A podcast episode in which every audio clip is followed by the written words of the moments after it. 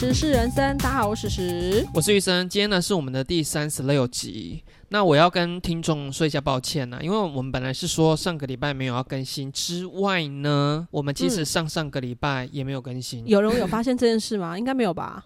我想没有，而且你知道从我后台的收听记录里面，我发现我们近期里面最高的是哪一集？你知道吗？哪一集？中尉女军官性爱影片外流那一个，而且那一集是我们近期里面点阅次数最高之外，还遥遥领先其他集。然后就想说，那那一集一定有吸引到可能本来。不是我们的听众，纯粹就看到那个标题，觉得哦，那就该喝天啊。然后 结果，我想说他点进去之后会不会大失所望啊？因为我们那一集是在聊说什么做爱要戴安全帽，不要把挡风罩掀开。所以那一集完了之后，然后他没有去点其他集。对，所以我现在从这一集让我得到一个启示，就以后我一定要来标题杀人。我就是取那种最下流、最淫荡。你是啊，你是啊，你之前有好几个那个标题啊，都是丈母娘想舔女婿的冰淇淋。对对对对对，你怎么知道？就有男生朋友跟我反映说，哇，你那个标题也下的太凶猛了吧？你们就是爱听这些新三色啊，就没办法讲究心灵层面的那几集，点阅率都真的有够差的。谁要跟你心灵层面啊？我们当然就是越肤浅越多听众啊。好啦，我们就开始今天的新闻喽。第一则新闻的话，就是有一个女网友，她在网络上发言，就她下班的时候，她回到她自己的租屋处，然后此时她忽然间觉得她肚子一阵绞痛，所以她就赶快冲进她自己的厕所里面，大力的解放。她是租屋处啦，她的那一间厕所的设计，通风口紧邻外面的走道，厕所跟外面的走廊彼此的空间都可以听到彼此的声音。正当她在解放到如火如荼的时候，她就发现说，哎，外面的走廊居然有一对情侣正在。吵架，那袁坡本来想说他还能忍得住，外面的那个情侣此时此刻也是打得火热，就吵架吵到最激动的时候，因为他真的忍不住，他就这样啪。外面的情侣本来还在互相的飙骂，然后就在暴力轰炸那一声之后，他们两个居然在外面笑了出来，耶，化解了这个情侣的吵架耶。对，可是重点是袁坡在厕所里面非常非常的尴尬，因为你也知道是住宿，如果是公共厕所的话就算了，外面的人也知道说哦，那的洗衣机哦三零二号房业杂波的对对对对对。发表这一个文章之后，底下的网友就说：“其实你的大便的声音挽救了一对即将失和的情侣，也算功德一件呢。”他们还有封他一个名称啊，闹赛超人吗？不是，是和平大使。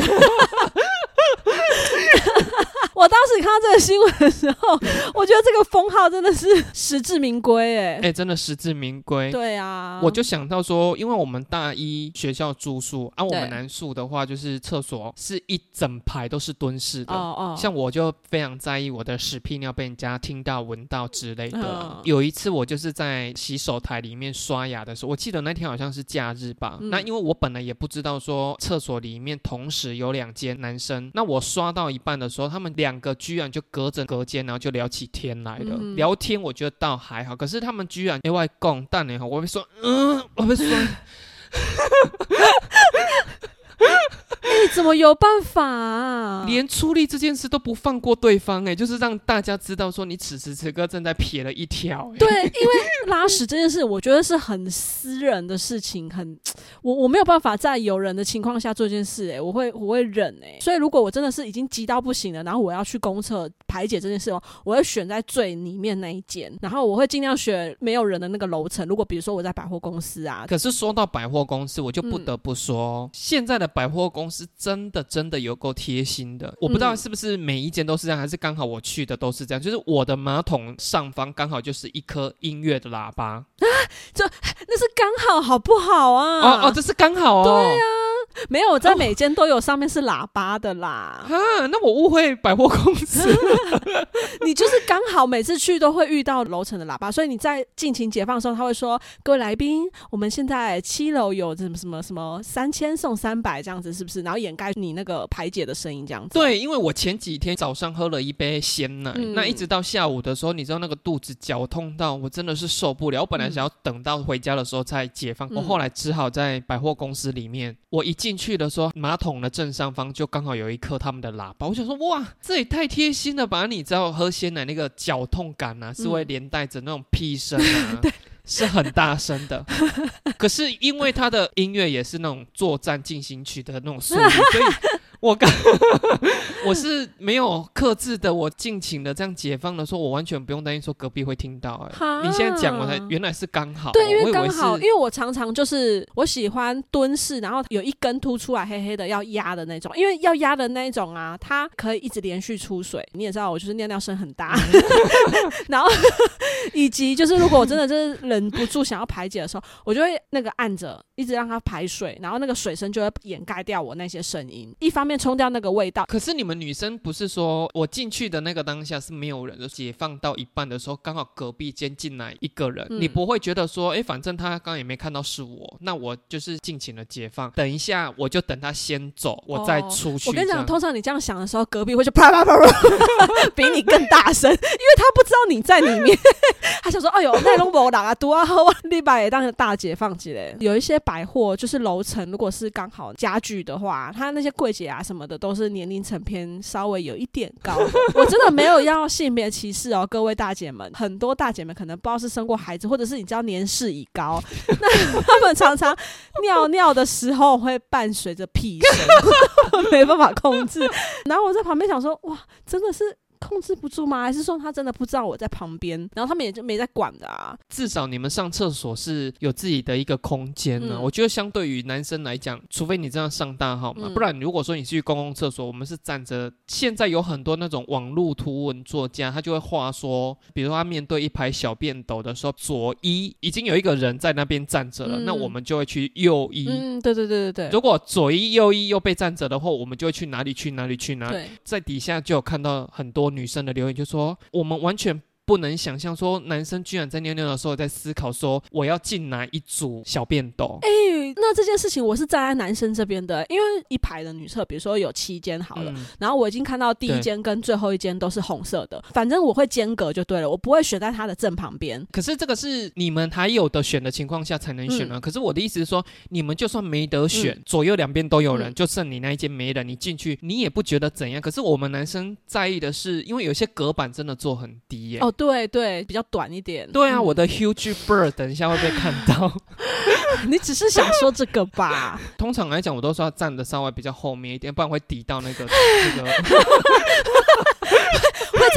冲水，因为会一直感应到这样子。哦，你好困扰哦扰，真真的的哎，太大也是一种困扰哎。我开玩笑的，可是我真的不得不说，有很多观光景点的那种男厕，嗯，他真的不做隔板呢。我都想说，到底为什么你们不做隔板、哦真的，有不隔板的男厕小便斗哦。以前真的很多，可是近期我出门的话，我发现说慢慢开始越来越少，就是有重新在翻修的那种哦，景点的话，通常都会加了，只是难免还是会有啦。哎、你知道我还有曾看过那一种，就是比较乡下一点的庙的公厕啊，它是一整排在地上的那一种，你知道吗？那那个就完全没有隔间呢，挖一个水道在地上，男生就是站在那边尿尿这样。小时候学校，嗯我真的觉得我们学校的设计好变态哦。就是你说的，我们就是男生是一条沟，然后你就是尿墙，哦墙那边会有水下来，你就会跟着水这样把它冲到地板的那一条沟。对，然后我们背对就是女厕，哎。哦，所以女生要走进去之前，就会看到你们背对着尿尿这样。对，然后重点是那种男生都没有隔间的、哦，我发现国小的那个厕所。不管是男生还是女生，他那个门就是只有中间那一段呢、很小哎、你知道吧？它上下都是整个空的，它大概就是只有遮到你躯干的这个地方。然后如果女生要蹲下来尿尿，那根本就是整个就是露出，就是我不知道他在挡什么的。寒流来的时候就会觉得很冷。对，冷风会吹进下面那个洞，这样子。对啊，就是他挡的是一种寂寞哎、我觉得。可是我觉得啦，学校会做这种设计，应该是担心有人昏倒还是什么的，他要救。哇！可是真的，我跟你讲，以前我真的是不懂。可是有一阵子，我妈就跟我讲说，她以往她看到那种华歌儿啊、嗯内衣广告在电视里面，我就觉得哇，好漂亮，好漂亮。她好偶尔嗯也会想要买一套来穿，我就说、啊、你就去买啊，嗯因为我妈是有低血压的人，她就说啊，那几刚我呢请记了奶衫啊，你外靠昏的哎，人家要对我急，救需要把我的衣服剪开，就看到 就会看到我成套的那个性感内衣。他说那真的是哈兹嘎西耶，阿姨阿姨真的不会成套，因为他要急救你只会解上身，他不会解到你的裤子好吗？阿姨他不会知道你穿整套的。所以我说你刚刚那个学校举的厕所的例子，我就说如果我真的上到一半昏倒，我真的是我的寂寞整个大外露哎。露出一整个寂寞这样子。可是通常来讲，这个好像医生护士都已经看到不想看了了。对啦，也是，而且那个门就像你说的，那个是因为小学生还小，那就是为了一个安全。小学生也可以有大寂寞啊。不可能，你小学生就有这么大的寂寞吧？好啦，我只是看到这个新闻，我只是觉得说，嗯，有时候我们在外面上厕所，内心也是天人交战。还有人推荐说，如果你真的想要大号，可以铺卫生纸在水面上，那它那个咚的声音就不会那么大声。这到底谁在乎咚的声？我在乎的是我的屁声。没有，我在讲，那是因为你现在年纪已经大了，才会在意屁声。如果是年轻人的话，他不会那么容易有屁声出来的时候，他在意的就是懂的声音。好了，那我们就下一则新闻喽。下一则呢是发生在台湾的火车上。那有一个男网友呢，他就说，日前去坐火车的时候，自己坐着一个位置，隔壁呢就坐着一个他不认识、长相清秀的正妹。中途对方居然开始就痛哭了，那他也很贴心的就给了卫生纸。这个女生呢，她就一边擦眼泪啊，然后一边就跟他讲说，她自己刚失恋啊，悲从中来。那聊了一阵子之后呢，这个女生她就说，因为我真的太难过了。不知道我可不可以靠着你的肩膀一下？通常如果男生一有这种邀请，一定就会爽翻天吧。对。然后你知道那男生回答什么吗？他说旁边有栏杆，你去靠着吧。等一下，这个原抛要么就是嫌他丑，要么就是 gay 吧？有钢铁直男会直到这样子吗？就是一个正妹。现在因为有太多男生被女生反诈骗之类的，所以其实这一则文章底下也有一些网友就说：免钱的最贵，还好你没有让他靠。什么之类的，这个男生的理由就是说，我已经把卫生纸借你了，休想再拿我的衣服去擦你的眼泪。他的理由是这样。哎，可是如果真的是我，我不会说旁边有栏杆你去靠着啦，我就会说，嗯，不方便。你是出于因为疫情的关系吗？就是说，请保持一点防疫距离。我跟你疫情也有啦，然后。你也知道，第二个就是我不喜欢被人家碰我的身体，对我有洁癖啊！我就想到说，高中升大学的那个寒暑假，我是在超商打工嘛。对，我们那一间店有一个资深员工呢，他大概做了一年多，本来我们的关系也还不错，直到有一阵子呢，我们发生了一些小矛盾，就对了，因为他是早班。我是中班，他早班要交件给我中班的时候，他也想说，我也不想要再跟你多时间停留做接触了，所以他看到我来上班，拍拍屁股啊就走人了。是不是我变成是说我可能要帮他点早班的营业额？在点的当下，我就发现说，哎。他的单班，他的收银台里面整整少了一千块。我就是用门市的电话打电话，疯狂的打给他。可是因为他可能看那个来电，知道说是店里，然后那时候中班只有我一个，他知道是我找他，他就死不接。那死不接，我当然没有办法，我就是只好把这一个账给结完，然后回报给公司。那当然老板娘那边就是知道啊，就说你少一千，那当然这边就是要扣你的钱。隔一天他来的时候，他一样上早班。然后他知道这件事，他就大发雷霆。诶，他上完那个早班之后，他当下就跟老板娘说：“我不做了，我辞职，我不干了。”嗯接他的班之后，刚好那时候我们老板娘就打电话来给我，就跟我讲说：“他说他做到现在就是不做了这样子。”那那一支电话呢是在我的收银台的下面，所以我是站在收银台的位置，低头去接那一支电话。然后我一知道这样的事情的时候，其实我就很内疚，因为。我就觉得说，哎，是不是我自己的关系，然后害资深的员工就负气离职这样子，我就哭了。哭到一半的时候，就有一个阿伯啊，他就是拿东西来 要给我结账，然后那个当下就只有我一个人了，所以我就是一直边哭这样。你你的是三十八元这样。敬业了吧！我跟你说，那个时候我才十七岁，你到底要我怎样？对啦，也是你是高中升大学的时候，而且我就第一次遇到这么大的事情，你要我怎么办？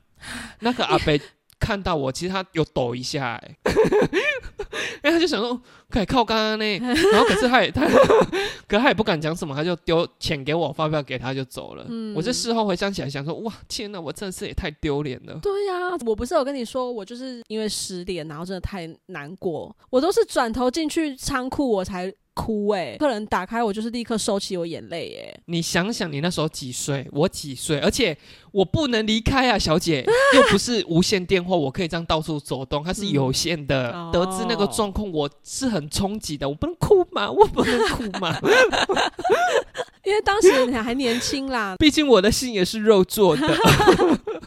因为你现在讲说你是年纪小，我就大概可以理解啦。可是因为那时候我当时也已经是大学毕业出社会，而且我也不喜欢在别人面前哭。但是我其实出来的时候，我是把口昂昂的，鼻子也红红的，可能还有几滴鼻涕流在外面这样子，然后我就要这样这样。欢迎光临，欢看哦。即使收起我的眼泪，但是我的哭腔还是收不住啦。多少客人还是知道我就是刚哭过这样子。长大一点，后来我有一次在西装店上班的时候，那时候我就是二十几岁了，嗯就有一个爸爸带着一个脚有点残障的儿子，就是他走路是这样一样。跛一跛的，对，脚就很明显是不太正常，嗯因为我们虽然是定做，可是毕竟在现场量是我，嗯尺寸在抓也是我，全部的数据列出来之后，我们是丢给工厂的师傅下去做，嗯你来试穿，那会有一点小瑕疵，那我们会进行二次修改、二次微调、三次微调，这对我们这个行业来讲都算是正常的。脚有一点问题的这个儿子，频繁的试穿好几次之后，他的屁股那边总是因为他的脚是已经我在猜有点萎缩掉了。如果有一只脚是萎缩的，其实你有一边的屁股因为长期的运动就会变得稍微比较大一点，就是你的屁股两边是会不对称的。每一次微调回来，当然都有比上一次好，可是就是看起来是怪的。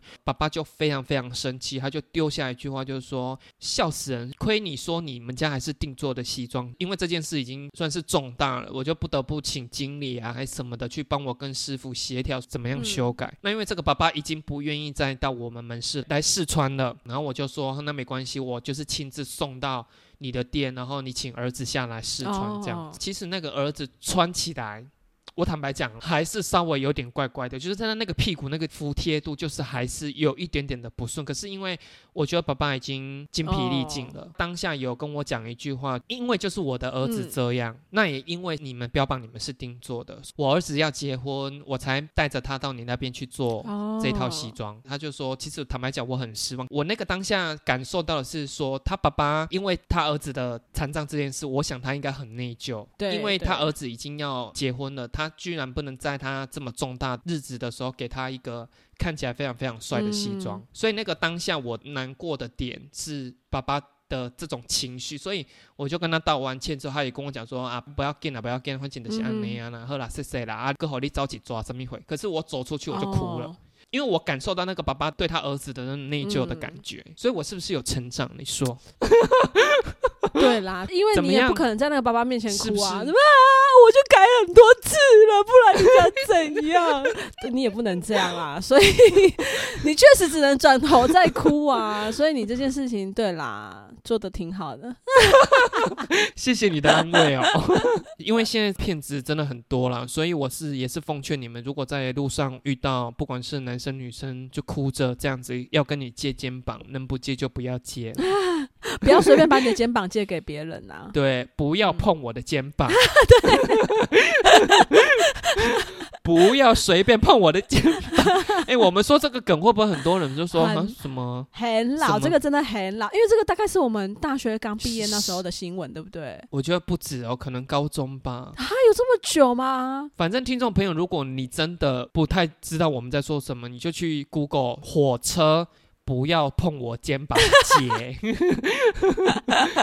要空格，你就可以。找到那时候非常火红时事新闻。好了，那我们就下一则喽。下一则呢，这个新闻呢是发生在中国大陆，有一名嗯大概已经七十几岁的男子，结婚了三次，然后被分走了三套房产，引起了关注。嗯因为他是已经七十岁的退休医生这样子，有一些前妻，可是前妻都没有陪他到最后，然后也没有生下小孩，他就决定跟其他人参加一周两次的相亲交友，而且这个地点很妙哦，他们是办在 IKEA，然后吃肉丸哦，是 对，然后认识新的朋友这样子，这一生已经经历过三次的婚变，导致他啊。名下现在都没有任何的房产，只能到那个比较偏远的郊区租个小房，还租房子住哦。这个报道还提到说呢，这个男子虽然历经了三次失败的婚姻，但他仍然相信爱情，想要继续寻觅相依为命的老伴。嗯，仍然相信爱情的。我跟你讲，看到这个新闻的时候，我真的也是想到，我身边真的就有亲友也是这种人。你说结了三次，对，真的结了三次。她不是我的亲阿姨，她是我妈妈的表妹。我妈是已经参加过她第二次婚礼之后呢，就正式的跟她决裂，再也不想联络了。殊不知，居然还听到说她还结了第三次婚。我妈在她第二次要结婚的时候，曾经有劝过她说：“啊，你都已经离婚过了，然后也带了一个小孩了，你干嘛不就是谈谈恋爱，然后有个人陪这样就好了？”嗯，阿姨居然还跟我妈讲说：“啊，女人就是要结婚呐、这样子。”我那天听古癌，他讲了一句话，我真的是哇，差点在路上掉泪，又掉泪，你是老年纪大了，有点 哈希拉巴情绪。他说：“幸运的人用童年治愈一生，嗯不幸的人用一生治愈童年。”你懂这一句我话吗？啊，所以我在想说，我们其实人长大之后，有的时候你有一些观念呢、还是反应啊，它最大的症结点可能就是来自于你小时候某一件事得到不满足。对对对对对，我觉得像这种结三次婚的人，也有可能就是因为来自他小时候有一点创伤啊，还是什么的。不然一般人被火烫到一次就会怕了，怎么可能让他烫三次嘞？可能就是很缺爱吧。可是我是觉得说，你缺爱，你就是找一个人恋爱啊，轻松嘛，比如说吃吃饭啊，然后偶尔出去旅游或干嘛的这种轻松的关系。为什么每次都都非得要结婚？所以我就说，其实那个可能就是要回归去探讨他的童年到底是不是有一种，比如说名分的东西被夺走，还是嗯什么样的东西失去，让他有这种我就是要有结婚我才有安定的感觉啊。哦，之前我的朋友，他的爸爸，坦白讲，以他的年纪算是保养的还不错了。然后他就是嗯认识的一个可能大他有十岁的姐姐，嗯，姐姐真的是身材保养的很好，可是她的脸，坦白讲，就是我讲的可能有点不太礼貌，就是一个老阿伯。身材很好，但是长相却 你可以想象说，就是她是林志玲的身材，然后搭上素珠阿姨的脸。天哪，也差太多了吧？啊，那为什么他可以保养身材，却不能保养他的脸啊、你不要这样讲，他这个是缘分非常非常奇怪，就是因为有一阵子我们租房子为生，后来就租到我们门口有一个骑楼，隔壁跟隔壁中间算是一个隔间墙的宽度，就有点算是三不管地带，也不算是全部都是属于我这一户的，那也不算是全部都是属于那一户的。嗯哼哼所以就是会有一台摩托车就固定都停在那一个位置，嗯嗯反正他也没有影响到我们进出，那也没有人抗议，也没有做出什么样太大的事情，就睁一只眼闭一只眼。嗯那这个女生呢，看到我妈，可能觉得我妈蛮亲切的，就会跟我妈打招呼啊，还是什么的。认识之后，有一次就发现说，她原来这个素珠阿姨。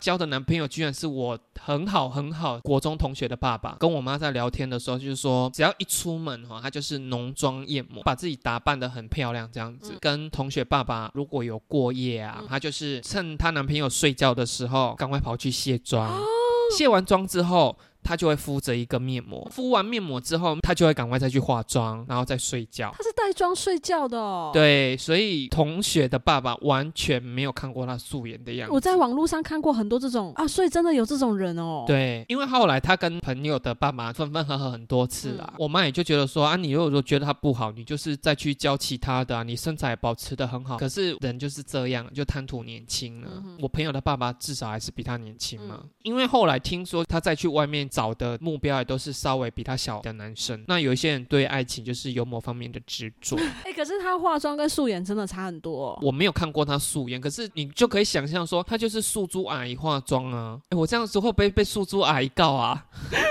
但讲干你娘嘞！我伪装安呐，因为素珠阿姨好像也很爱骂脏话。很难想象素珠阿姨身材很好的样子。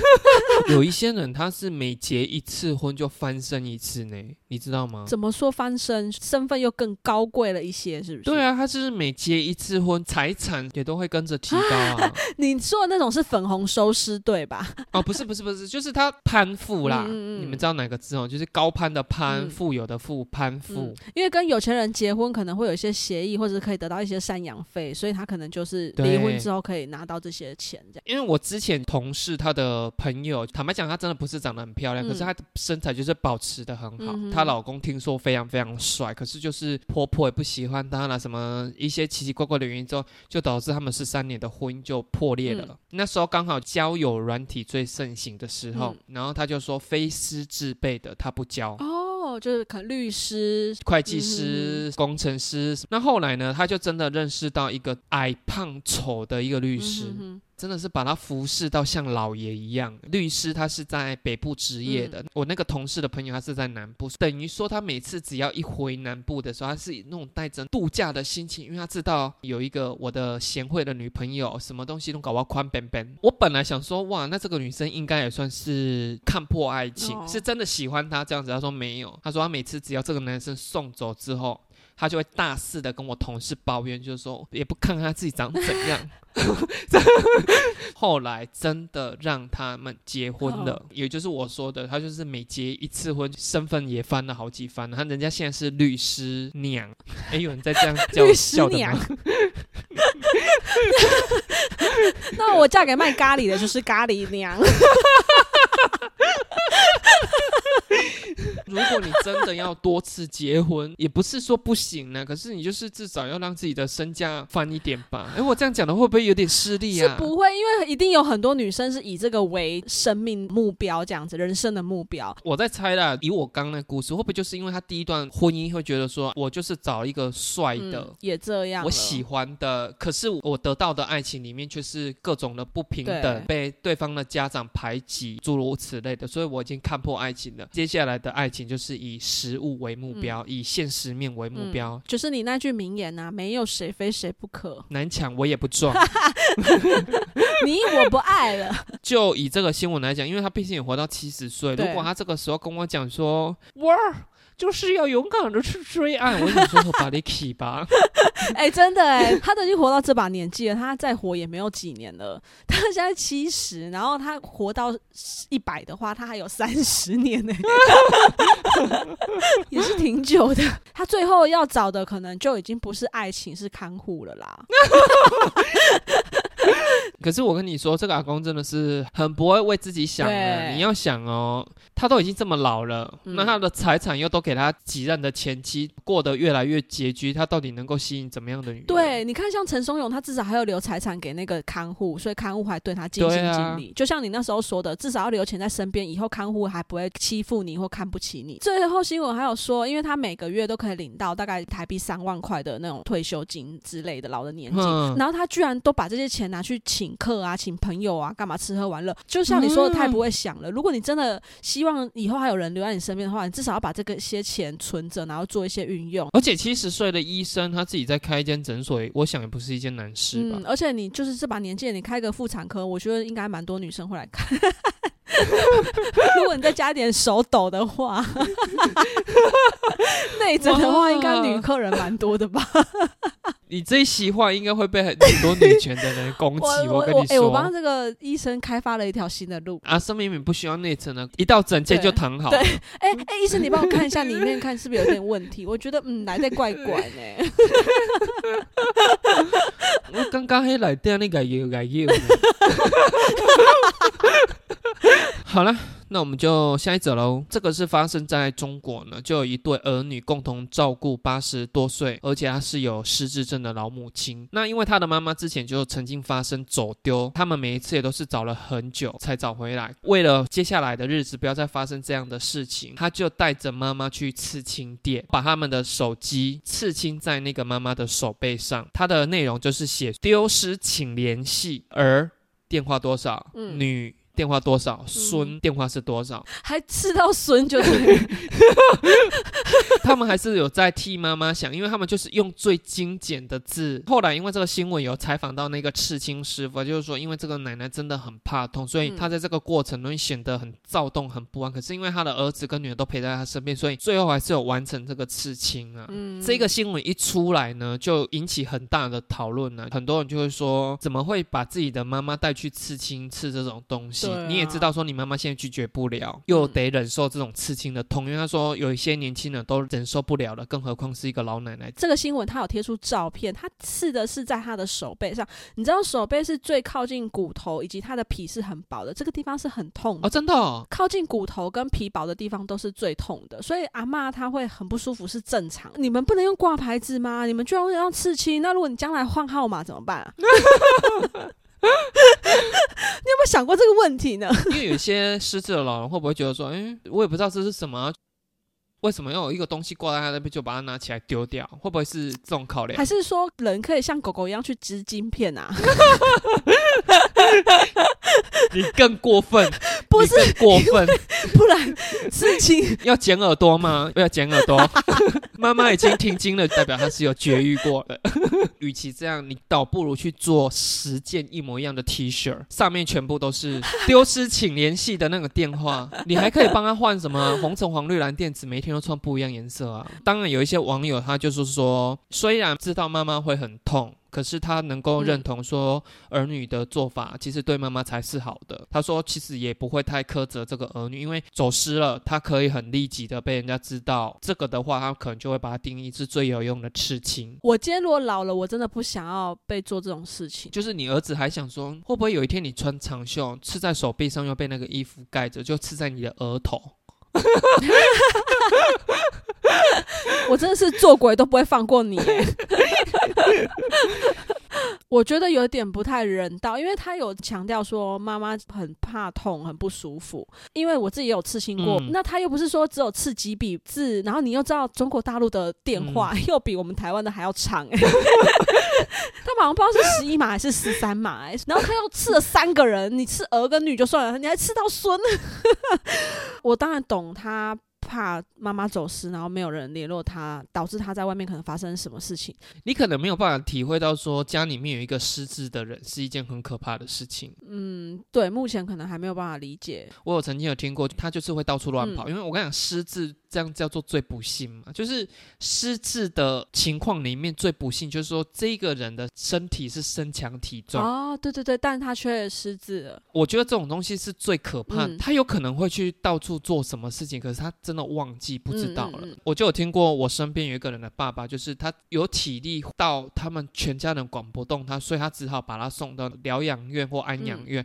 可是他爸爸都会想尽办法的跑出来，嗯因为他就说他周遭的疗养院不是不收的，就是送去被退货的。那他已经不知道怎么办了，直到最后一家医院就跟他讲说。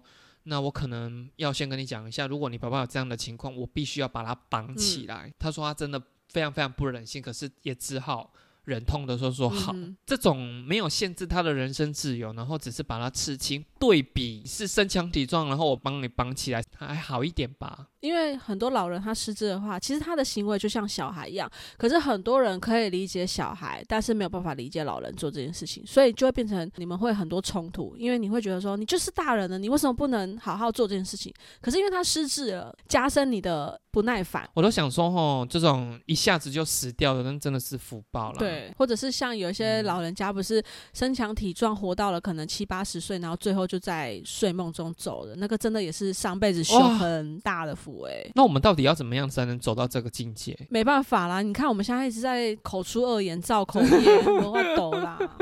我只希望我就是好走就好了。好啦，第一个没事就是运动，再来的话就是多存钱。对，没错，看在钱的份上照顾你，至少你还有这个筹码这样。他要抽卫生纸给你擦屁股的时候还不会用丢的我待会你伤心。他一张一张折给你这样子。好啦，那我们就下一则喽。一位女子她就表示说，最近班上要举办聚会了，找餐厅的时候让他困扰，因为有一位女同学，她吃的是全素，就之外呢，她还要求嗯餐厅的锅子不能碰到肉，桌上不能有荤菜，嗯跟她共桌的人不能吃荤菜，这样。结果这个嗯贴文曝光之后，就引发热议啊。他就说，你个人吃就算了，我们可以就是餐厅有的人他不是会出那种素食套餐嘛，那就否你就好了。可他居然要求说，跟他同桌的人也不能吃荤菜，全部就只有你吃素啊！你为什么要要求这些？你有就是因为什么事情吃素过吗？可是基本上你吃饭几乎就是素的吧，因为你也不吃肉啊。我也没有到那么夸张，我不太受得了这种吃素狂热者、哎，有些人真的很夸张，而且你知道五星素是什么吗？就是什么辣椒、蒜头那种都不行哎、就只能有姜。吃全素的人只能放姜。我知道，我发现很多疯子就是这种宗教素，这种特别会是让人家觉得奇怪的啦。嗯我想新闻中的女生应该也是宗教素啦，不然不会这么的变态。就是说，要求同桌，对有看到有人就说，对人造成困扰也是一种造业。对，没错没错，真的。这一句话我真的是要学起来，以后就来对付这种吃素狂人。可是有一些人是交往对象要求说，我吃素，你也要跟着我吃素，不然如果以后你跟我做爱，我会觉得你是吃荤的肉体来 touch 到我这种吃素的肉体，我会对我的宗教大不敬。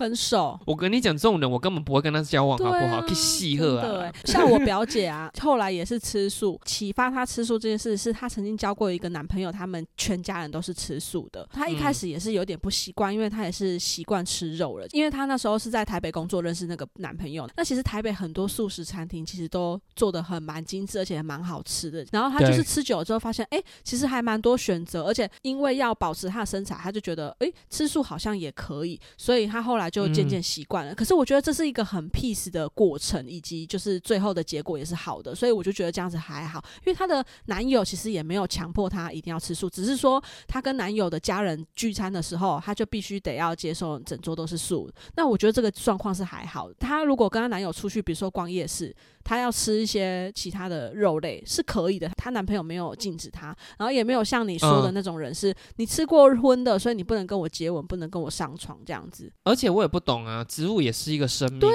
我就想说，那你们这些宗教素，你们说你们吃素在基因的，那、你们是在扼杀植物的生命、对啊，那你是不是喝空气算了？不管你是吃荤吃素，你就是带着一个虔诚感恩心，的心。